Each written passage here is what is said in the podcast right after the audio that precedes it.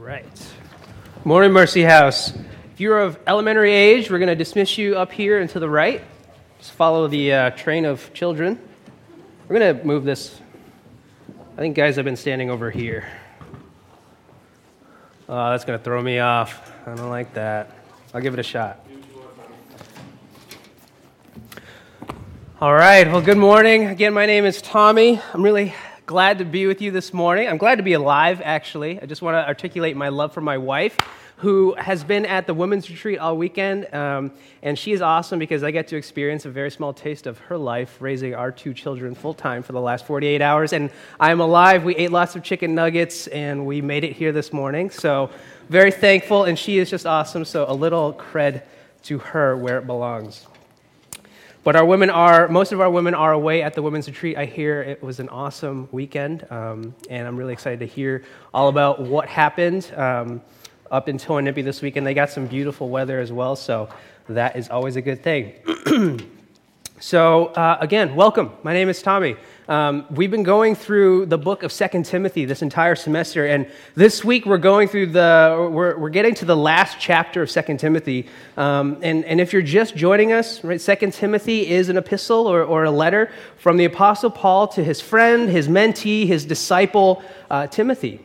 And, and, as this letter unfolds, as we've been reading it on our own and also as we've been preaching about it, uh, what we're seeing is a really special relationship between these two people. It's not like this buddy buddy, hey, what's up? What's going on, man? It's, it's likened to a father son relationship that has uh, really profound depth and meaning for, for both of these men.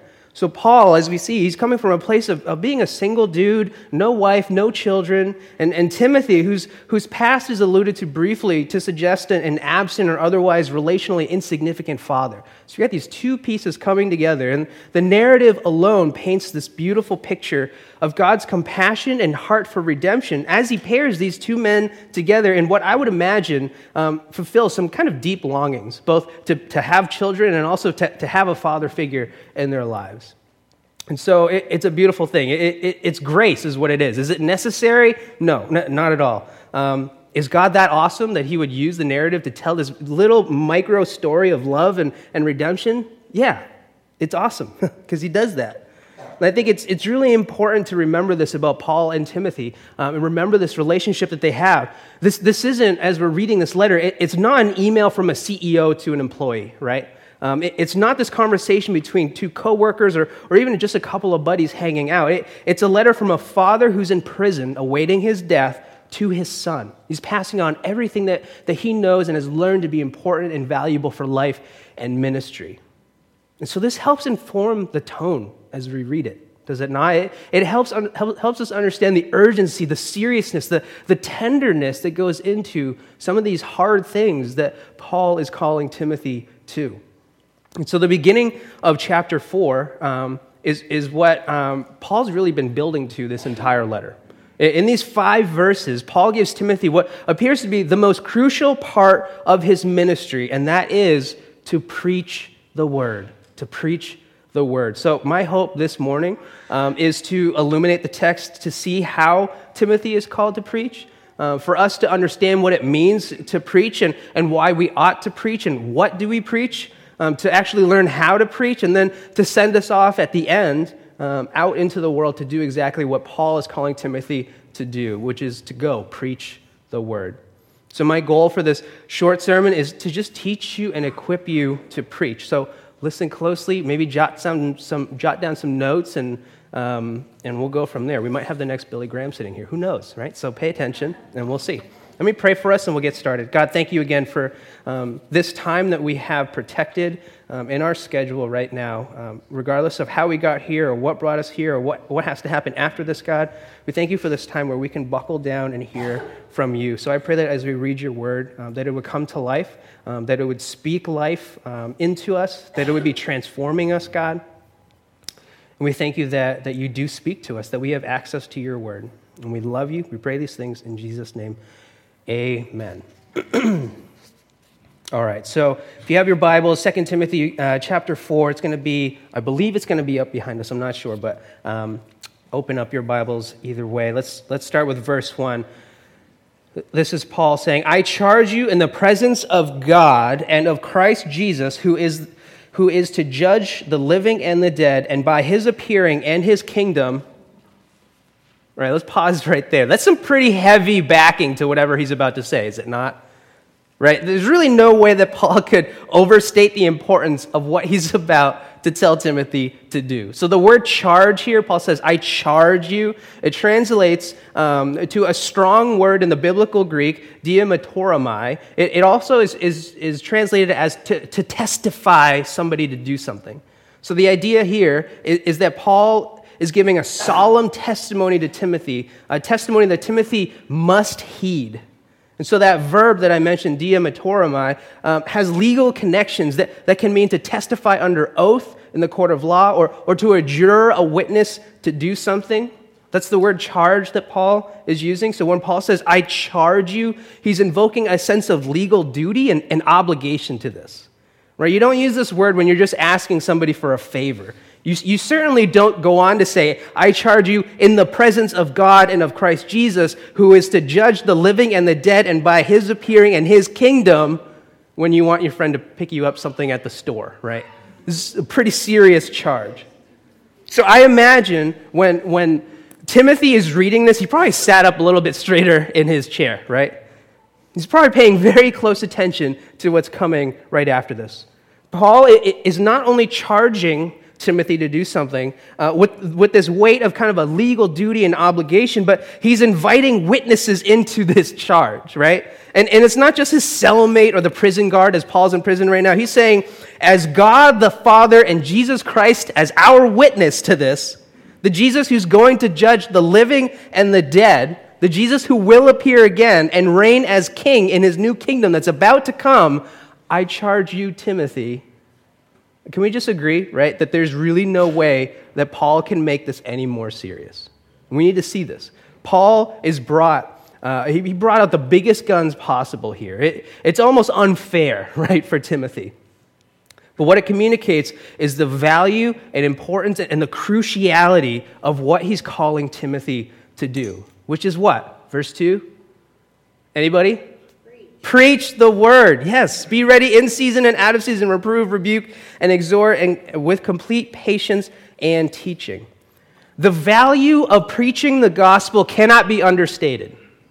It cannot be understated. For, for Timothy, preaching is not just another one of the spiritual disciplines that, that needs to be tacked on for him to be a spiritually mature, godly man. It, it's not just another chore or a checklist item that Paul is giving him to do as Paul goes off to prison, possibly dies, and hands off the ministry. He's not like, oh, make sure you also do some preaching. No, he's building this up significantly. It is wholly central to his calling in ministry. And we'll unpack that in a minute. But first, what, what is preaching, right? What, what is preaching? One of the biggest barriers to growing in our understanding as, as followers of Jesus, grow, uh, growing in our understanding of Scripture and learning more about God through His Word, is when we run past words or parts of Scripture that, that seem familiar, right? Words or ideas that we've heard before, or maybe that we've been taught before or memorized before. Well, let me tell you, when we do this, when we look at Scripture and read it and we see a word or a concept that, like, oh, that triggers something I've heard or listened to, or I just know that word, uh, we really do risk missing the beauty and the depth of the words because we don't have the humility and the patience to just slow down and ask really simple questions. So I, I, see this all the time, both in, in, in the relationships I have with um, other disciples, other people who are following Jesus, but also in my own life as I, as I scurry through my quiet times, when I'm super busy and I'm just trying to cruise through that Bible reading, I'm not able to slow down and ask those simple questions. So, what does it mean to preach? Preaching is a common enough word and, and, and, and a common enough idea, right? It's, it's what I'm doing right now, or at least trying to do right now. As we look at the word that's used here for preach in the Greek, it's, it's not the word for teach or to explain. And we'll talk in a minute about how those two elements can be parts of the preaching, but the word here is kerixon, kerixon. Um, and, and, and the word means to herald, to announce, or to proclaim. To herald, to announce, or to proclaim. And, and there's this, this partnered communication when you preach, um, as you communicate on behalf of, of another person or another message. It's hard for us really to conceptualize this today just because there's so many voices and so much chatter and honestly so much preaching that does happen. But a herald at the time, when this was written, uh, would have been someone with, with, the, coming in the authority of the king, the, the person who they're speaking in, on behalf of. And, and they're communicating a new decree or, or an announcement um, that would affect everyone listening. It, it, would, it would make, it would change the lives of every single person listening, whatever they were communicating. And they'd say, Hear ye, hear ye, right? We know those words from English literature class, right? Hear ye, hear ye, which is, hey, listen up. Everybody, listen to what I'm about to say.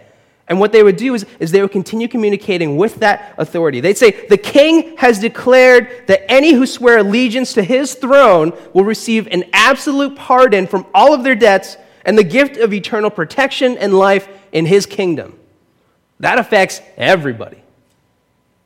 John Piper in this book, I actually brought it up here. It's called The Supremacy of God in Preaching. It's a short read. I like books this size, right, because I can get through them. Um, but if you're looking for an awesome book on preaching, I highly recommend it. It's called The Supremacy of God in Preaching by John Piper. John Piper is old, old, he, he's still alive. He's older. He's older than myself. Um, he's been around. He's been preaching, I mean, he's been preaching the gospel for longer than I've been alive uh, maybe twice the amount of time I've been alive. So he's been preaching for a long time. Um, I've always looked up to him as a preacher and a, as a biblical scholar. But he says this in this book. He says, preaching, preaching is the public exaltation over the truth that it brings. It is not disinterested or cool or neutral. It is not mere explanation. It is manifestly and contagiously passionate about what it says contagiously passionate about what it says. I think that's a good place to start for us to understand what preaching is. Preaching is contagious, contagiously passionate proclamation. Contagiously passionate proclamation. So, by, de- by this definition, we see preaching a lot today, do we not? And just go on to YouTube and search keto diet, right? There's no shortage of people who are going to preach to you the value of going keto right now. Or maybe search the best way to take care of your hair. People are like fanatics about how, the, whether you use baking soda or just water or like use all these, chem- like whatever, right? There's like all these different ways to take care of your hair, but people will preach it to you. They have entire YouTube channels dedicated to preaching these messages.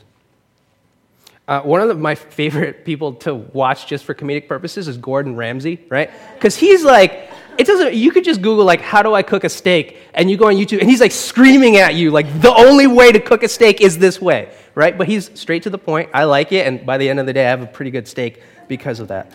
Right? So there, there are some people, as we interact with them, both in person and whether they're online personalities, um, they're not only instructing people, but they, they kind of like build on this excitement. They, they help share their excitement for a certain experience, and, and, and they do that as they teach. So, whether it's the latest trendy diet or, or, fitness craze or like the necessity of having a standing desk, remember that, um, how to manage your finances, uh, those who are passionate and excited about things just can't help but be excited and preach as they communicate that to other people. But obviously, the content of preaching is key here. Paul is not charging Timothy to preach the, the latest fashion trend or pop culture phenomenon. He, he, he's charging him to preach what? What is he supposed to be preaching? The Word of God. Verse 2 the Word of God. I like this new interaction. This is good. I'm going to keep running with this. You preach the Word of God. Why do we preach the Word of God? Why do we preach the Word of God? Well, I'm going to give you four reasons. One, and I'm going to take these from uh, 2 Timothy as we read through the letter. I think that these become apparent. Uh, one, we preach the Word of God because it is the gospel. We preach the Word of God, the Scriptures, because it is the gospel. 2 Timothy verse 1, uh, chapter 1, verse 8 says, Therefore, do not be ashamed of the testimony about our Lord, nor of me as prisoner, but share in suffering for the gospel by the power of God. We preach the word because the word, the scriptures, are the gospel, the good news of redemption. From, from Genesis to Revelation, it is God's story of our redemption and our salvation. And so the Word of God, it is the good news of God. And, and it's this testimony that Paul is encouraging Timothy to not be ashamed of right here in, in these letters and in these words, this Bible. I brought this up just so I could do that. So that's the first reason. We preach the word of God because it is the gospel. The second reason we preach the word of God is because it is truth and it is wisdom. It is truth and it is wisdom. In 2 Timothy 2:15, we see Paul saying, "Do your best to present yourself to God as one approved, a worker who has no need to be ashamed, rightly handling the word of truth." The word of truth. The word of God, it, as we read scripture, it is the most solid, the most firm, unshakable thing that we can rest on. It, it's not subject to human emotion. It doesn't change with our circumstances. It doesn't bend when life gets tough or, or, or when things um, go really, really well. The, the Word of God doesn't diminish, right? It doesn't fade as we experience life abundantly, as, as God designs us to experience it through Him. It doesn't change. It is a solid rock. In 2 Timothy 3:16, this is what Billy was talking about last week. It says, "All scripture is breathed out by God and profitable for teaching, for reproof, for correction, and for training in righteousness, that the man of God may be complete, equipped for every good work." Not only is it this solid anchor that we can rest our lives on, uh, but it's also capable of producing fruit in our lives as well. And Billy did a, a, great job unpacking the value of God's word and helping us navigate the, the challenges and the different seasons of life. So I highly encourage you, if you didn't listen to that, grab it on our podcast. It, it was last week. So we, we, we preach the word because it, it is the solid rock that we can rest on. It is, it is truth, and, and it's also capable of producing much more fruit than any other thing we could preach on. Third reason why, why we preach the Word of God. We, we preach the Word of God because it is God's Word. It is God's Word. 2 Timothy 3.16, we just read that. All Scripture is breathed out by God.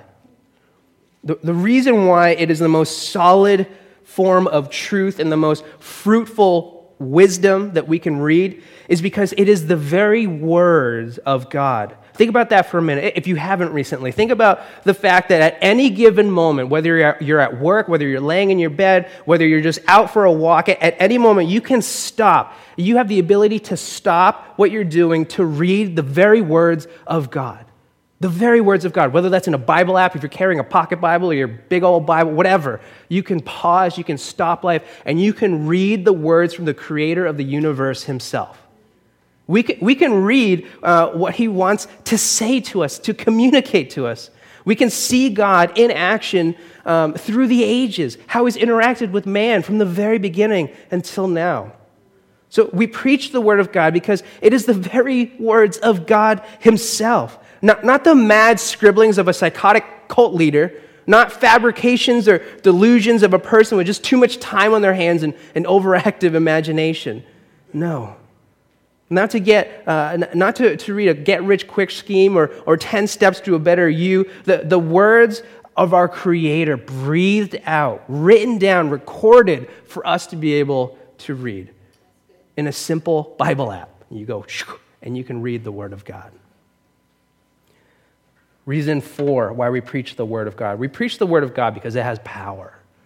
It has power. Romans 1 16 and 17, um, Paul says, For I am not ashamed of the gospel, for it is the power of God for salvation to everyone who believes, to the Jew first, and also to the Greek. For in it the righteousness of God is revealed from faith for faith. As it is written, the righteous shall live by faith. There is power, literal power, in the Word of God in a way that there is not in the, in the words of man, right? There, there is, like, some people have power in their voice and, and, the things that they can say. They have the power to give raises, to fire people. Um, some people have power to put people in prison, uh, to make people wealthy, maybe even to kill somebody. But nobody has the power in their words or, or otherwise um, to redeem the lives of cosmically broken individuals, uh, to redeem them back to the creator of the universe himself, save one person, and that is God Himself. That is power. There's this really great story about um, Charles Spurgeon. Um, and, and Chris Gow told me this one day. We were talking about preaching, and uh, so this is from a book that he, he wrote called We Shall See God. And I'm just going to read this because it, it's awesome. So, this is Spurgeon speaking. He's a really famous preacher. Um, he's, he's spoken in, in front of tons and tons of people. And this is him writing. He says in, in 1857, a day or two before preaching at the Crystal Palace, I went to decide where the platform should be fixed and in order to test the acoustic properties of the building, cried in a loud voice, Behold, the Lamb of God, which taketh away the sin of the world. That was his sound check, that was his mic check. In one of the galleries, a workman who knew nothing of what was being done heard the words, and they came like a message from heaven to his soul. He was smitten with conviction on account of his sin, put down his tools, went home, and there, after a season of spiritual struggling, found peace and life by beholding the Lamb of God. It, was on his deathbed, this is continuing his, uh, in the book. It was on his deathbed that this man told a story of his conversion, the result of God speaking to him through a single verse of scripture uttered by Spurgeon. When Spurgeon preached in that building a day or two later, it was to a crowd of 23,654 people. But such is the power of Christ, the Lamb of God, who takes away the sin not only of the world, not only of the potential 23,654 people, but of one lone man working in a building when a preacher came to test the acoustics.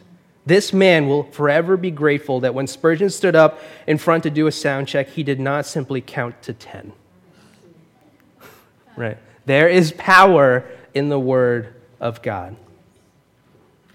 So let's do a quick summary. Paul's charge to Timothy is to preach the word. Um, to preach the word because the word is, is the good news of the gospel. The, the word is this bedrock of truth and wisdom. The, the word is the very word of God Himself that He gr- graciously gives us access to. And the word, um, the word, unlike any other words, ha- are actually full of power. They have power. And while Paul is raising up Timothy to, to be a pastor um, and using these letters to coaching up, him up in that calling, it, it doesn't mean that, that this charge to Timothy to preach is, is reserved just for Timothy, for Pastor Timothy. We are all, as followers of Christ, called to preach the word.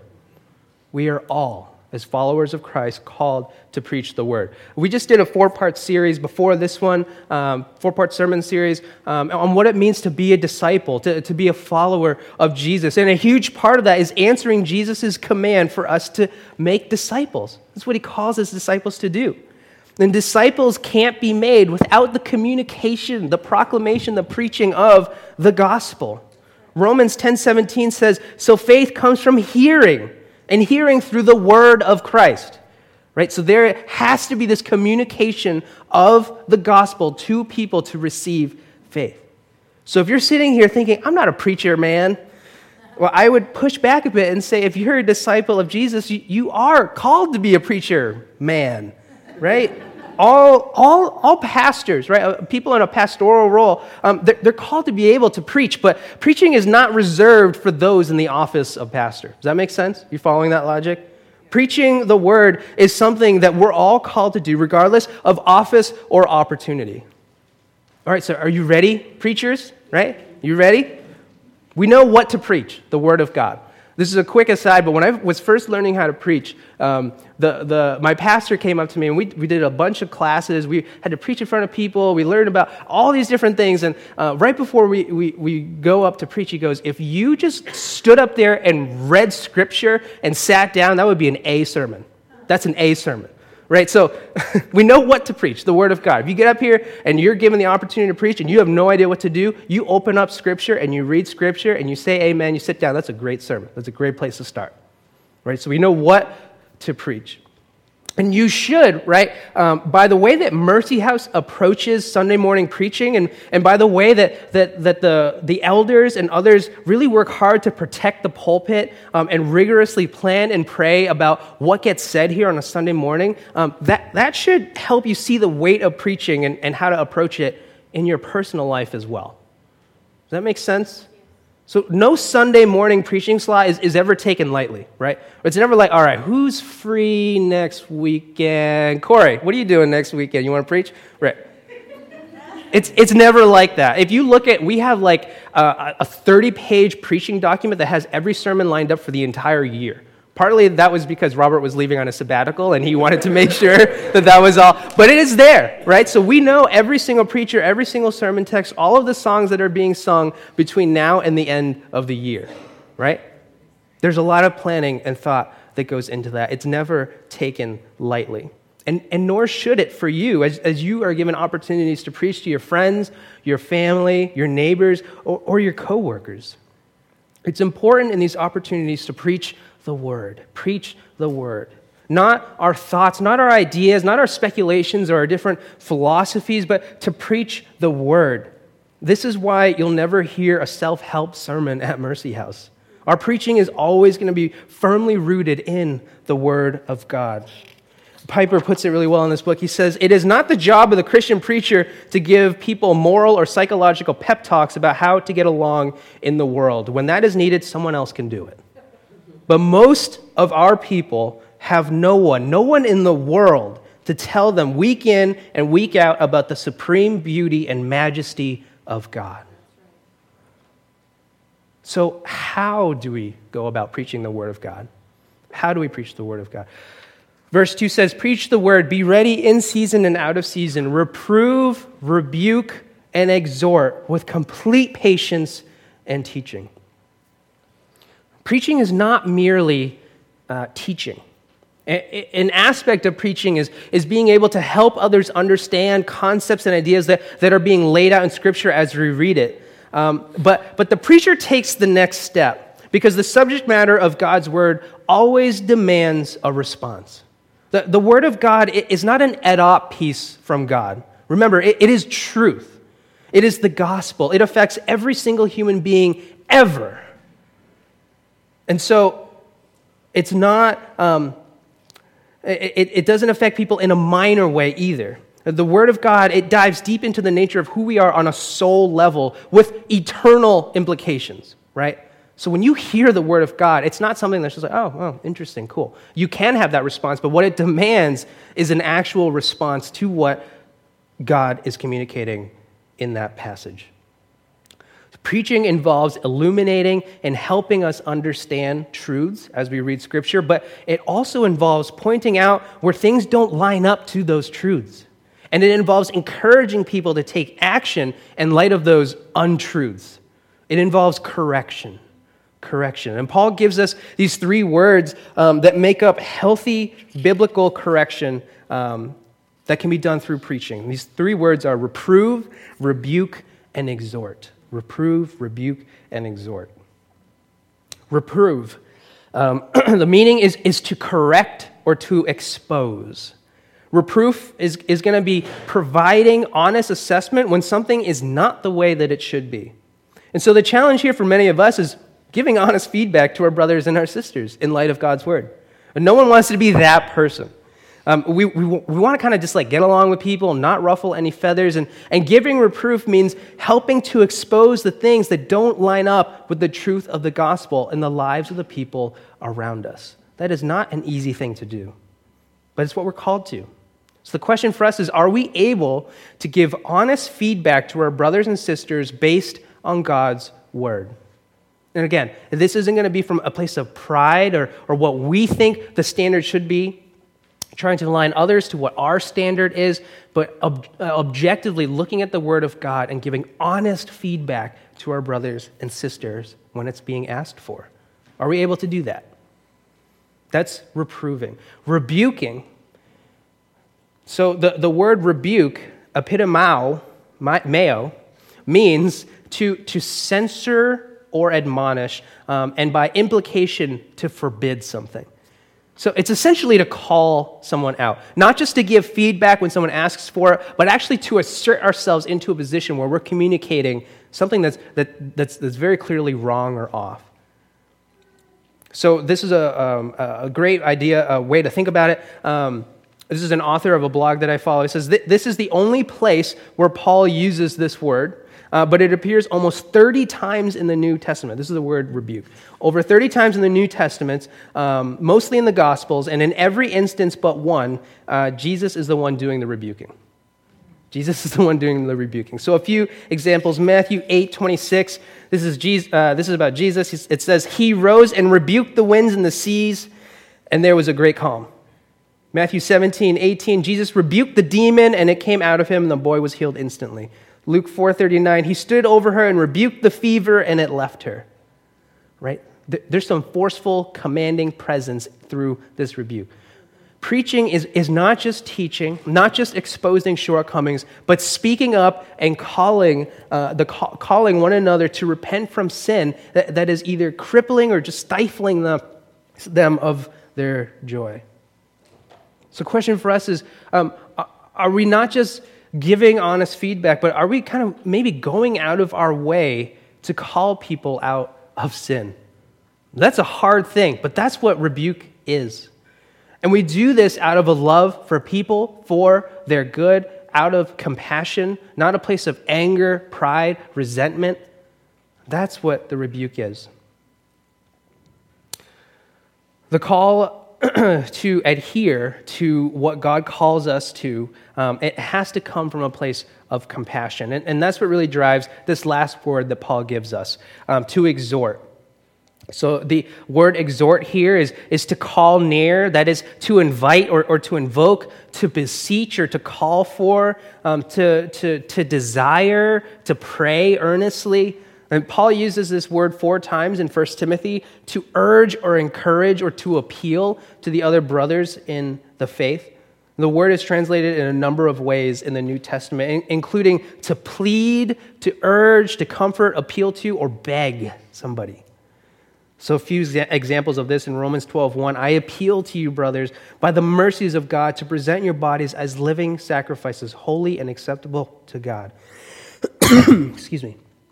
Romans 16, 17, I appeal to you, brothers, to watch out for those who cause divisions. 1 Corinthians 4, 16, I urge you, be imitators of me. Ephesians 4, I urge you to walk in a manner worthy of the calling to which you have been called. See, there, there's this compassionate plea as we exhort our brothers and our sisters. Um, there's an aim to build each other up in our faith, in our hope, and, and in our love. Um, not, not to motivate out of a place of guilt or shame, but to make corrections for the purpose of encouragement and restoration back to Jesus. That's what it looks like to exhort. Are, are we doing this? Are we, are we, when we're given opportunities or, or when we see the window to be able to exhort our brothers and our sisters, are we doing it? Again, this is challenging. But that's how we approach preaching the Word of God through reproof, through rebuke, and through ex- exhortation. So, when do we preach? When do we preach? Well, we preach all the time. Preach all the time. Practically, I think that there's um, some use of wisdom to determine when is it appropriate to preach, where someone would be maybe most likely to receive it. Um, but generally, whenever there is truth and good news that is required, you need to preach the gospel, right? You need to preach the gospel. It has very little to do with convenience, comfort, or opportunity when you're supposed to preach the gospel. Paul says in verse 2 Preach the word, be ready in season and out of season. Reprove, rebuke, and exhort with complete patience and teaching. For the time is coming when people will not endure sound teaching, but having itching ears, they will accumulate for themselves teachers to suit their own passions and will turn away from listening to the truth and wander off into myths. There are going to come times when you preach the gospel and it will feel like it is falling on deaf ears. There will be times when you preach the word of God and it is so clear to you how your brother or sister is directly opposing what God is, is calling them to in that passage of scripture, and they just will not acknowledge it. It will frustrate you, it will break your heart. It, it will make you wonder if God's word um, is actually true and whether or not God's word actually has power. But Paul says in Romans 3 4, let God be true, though everyone else were a liar. There will be people you preach to, as it is with every single Sunday morning at Mercy House, who just don't want to hear it. It just conflicts, it goes against the grain of what they have conceptualized as their path through life. And they don't want to hear it. But they're still here. God's good, right? It's like a, a, miracle that they're still here and, and they're listening and, and it's like it's coming into their ears, but it's just like, I, I don't want to hear it.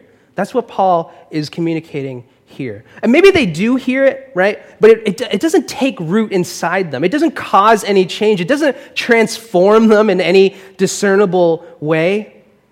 But for you, as preachers, don't be disheartened. I say this to the Mercy House preachers who, who step up into this pulpit, and as you look out and stand out there, you're going to see people falling asleep, other people on their phone. Like, it happens. I we'll be honest about it. And it's very easy to be disheartened. But, but I also communicate this not just to the preachers who come up here, but to all of you as you go and as you preach to those around you, as you speak the truth of God's word into the lives of people around you. And, and as you don't see change, as you don't see transformation, don't stop preaching. Preach in season when you're, when you're seeing fruit, and preach out of season when it seems like all of your work is futile. That's what Paul is calling Timothy to do to be steadfast in his preaching no matter what, even if you don't see fruit. One last quote from this book. Like I mentioned, I really love it. Piper, toward the end, he says, God will hide from you much of the fruit you will see enough to be assured of his blessing, but not so much as to think you could live without it. For God aims to exalt himself, not the preacher, in this affair of preaching. It's not about you, it is about making much of God. So, how do we prepare ourselves for preaching? So, we know what to preach, we know how to preach, we know when to preach. How do we prepare ourselves for preaching? Well, throughout all of Paul's letter, we see uh, him preparing Timothy to preach. He's been preparing Timothy to receive this calling. He's, he's building kind of the necessary groundwork for him to be an effective preacher. And, and here's the trajectory of the letter. So at the beginning, 2 Timothy verse 1 8 says, Do not be ashamed of the testimony of our Lord. First part is, you can't be ashamed of what you're preaching. This is life for Timothy. So that's a place where it starts. Is Paul saying, Don't be ashamed of this testimony. The second part, 2 Timothy verse 1, uh, chapter 1, verse 13, says, hold fast to the pattern of sound words. This is practicing what you preach, right? So he's saying, Timothy, you cannot preach what you are not experiencing. You need to live this out from Monday through Saturday for you to be able to communicate clearly on it on Sunday. So that's how you prepare. 2 Timothy 2, verse 2 the, the things that you have heard from me among many witnesses, commit these to faithful men so again, there's this faithfulness to the gospel as you're preaching it. 2 Timothy 2:15, rightly dividing the word of truth, helping others and yourself to, to discern what is right and what is wrong in Scripture. 2 Timothy 2:24, a servant of the Lord must be able to teach. So growing in our, in our ability to communicate and teach and, and, and, and illuminate the text for those around us. That's an aspect of preaching. So we see Timothy's trajectory throughout this letter, or at least what, what Paul is laying out is a tra- tra- tra- trajectory. That's a hard one. Trajectory. And we're seeing that preaching, right, while relatively simple, there are lots of com- components to it. And a lot of those come from uh, the character of the preacher themselves and how they are walking before the Lord. And so that is something that we see Paul calling them out of, Paul, uh, calling Timothy um, toward. And so I have a couple of final thoughts here, and then we're going to wrap up. Um, verse 5, Paul says, As for you, be, um, always be sober minded, endure suffering, do the work of an evangelist, fulfill your ministry. It's kind of the sign off to the preaching section. Be sober minded, endure suffering, do the work of an evangelist. I think if you want to be an effective preacher, there are three things that we're seeing here. One, you have to be sober minded. It means you have to be watchful, you have to be sharp. The work of preaching is challenging. It is not easy. It requires a lot of critical thinking and not just speaking before you think, but a lot of thinking to communicate the very word of God in a, in a coherent way that makes sense to other people, right? That's what Paul is saying is first of all, you got to be sober minded. Keep your wits about you. This is not something that you can do in your sleep. This requires a lot of energy to submit yourself to the Word of God as you communicate to others. I am never more exhausted than after preaching on Sunday. I, am just exhausted. I go home and, and I play with my kids as much as I can. And during the fall, we just watch football. But I am exhausted. And come Monday morning, I, I am completely empty. right? And I, I don't know what that is. I mean, it's difficult. It's not like I'm running a marathon. I'm, st- I'm, I'm taking like three steps in the last 40 minutes, right? But there is ex- a mental taxing that happens when you communicate the word of God. It is, it is a burden that you bear. So be sober minded, be watchful, remain sharp. Second thing to be an effective preacher, I think we're seeing here, Paul says, endure suffering. So prepare yourself. When you put yourself in a position to preach, you're painting a big old cross on your back to the enemy and to the people all around you that, sa- that says, I stand for this. This is what I am marking my life on. And that is not something to be taken lightly. And it isn't taken lightly. And a lot of that, there can be a lot of fear and reservation because when you say whatever you say, like you can't take those words back, right? Like this is being recorded, it's going to be blasted online, right? So there's a seriousness, a very clear seriousness to the words that you communicate when you preach. And when that happens, it puts you out there. And Paul is saying, listen, it's not going to be all rosy walks on the beach as you decide to preach. This is going to bring even more challenge to you, even more um, confrontation than you've ever had before because you are standing in front of people communicating something that, as we saw earlier, is not meshing with every single person that is hearing it. So prepare um, to endure suffering. The last thing is, um, when, when Paul says, do the work of an evangelist, uh, this often is um, understood to communicate that Timothy himself isn't an evangelist, right? He's not naturally going to the edges and talking to people who aren't believers. So Paul is encouraging him to make sure that he continues to be outward facing as he pastors the church. And I think what we see here is as you're preaching, don't just preach to the choir. Don't just preach, like, it is easy in your small group to preach, relatively, right? It is much more difficult to go in a place of work or where you go to school or where you live to stand up and to communicate the gospel, right? So I think that that's kind of the encouragement that Paul is giving Timothy here is, hey, do the work of an evangelist. Make sure you're preaching to the choir because they need the gospel too, but preach to everyone else as well. So at the end of every time we preach, we take communion. And it always ties into communion because communion is the gospel. So on the night that he was betrayed, Jesus took the bread and he broke it, saying, This is my body broken for you. Do this in remembrance of me. In the same way, he took the cup after dinner and said, This is the covenant of my blood. Do this as often as you drink of it in remembrance of me. In a minute, we're going to take communion.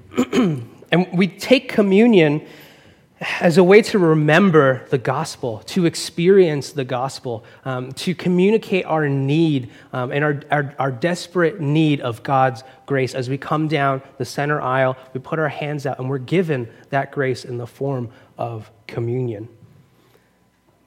My personal, if I could put any personal anecdote on preaching and in my experience of preaching, uh, what I've experienced is that preaching is just as much, if not more, for me than it is for you. It, it is probably more for me by God's grace than it is for you through, through the years. And w- what I mean by this is when we preach, we communicate the truths that we often may not fully believe. I mean, I believe, but like help my unbelief.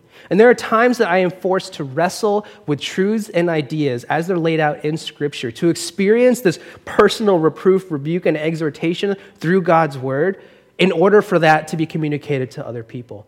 And that process is a, an enormous blessing. And so the reason why I tell you this is as you are sent to preach, right? Right now, you have the ability to preach to yourself as you come down this aisle. When you take communion, you are declaring truths that are seen in Scripture to yourself. You're challenging yourself to live by them. You're calling out things that aren't lining up with what God is calling us to do. And you're exhorting yourself to adhere to God's word. Everyone has an opportunity to preach. And even as you sing these songs of worship, we're, we're preaching, we're, we're proclaiming. It is contagiously passionate um, uh, proclamation of God's word. So you're going to preach as you sing, you're going to preach as you come down and you take communion. And at the end of this, we'll send you out to preach where you go as well. If you're new here and you've never taken communion, you're going to take uh, form two lines down the middle, and you're going to grab your communion and swing around the outside, grab your cups, and return back to your seats. You don't have to wait for a cue. You don't have to wait for anything. You can take it um, whenever you're ready to do that. Um, we'll have the worship band also come up as I start praying. Um, they're going to play some music, and we're going to sing a couple more songs, um, and we will we'll go from there. So let me pray for us. God, we thank you for this morning where we can um, hear from you. We thank you for your word um, that is true, that we can ground and root ourselves in. God, we thank you that you um, have built us in such a way where we can get joy and excitement out of um, uh, preaching and, and communicating you.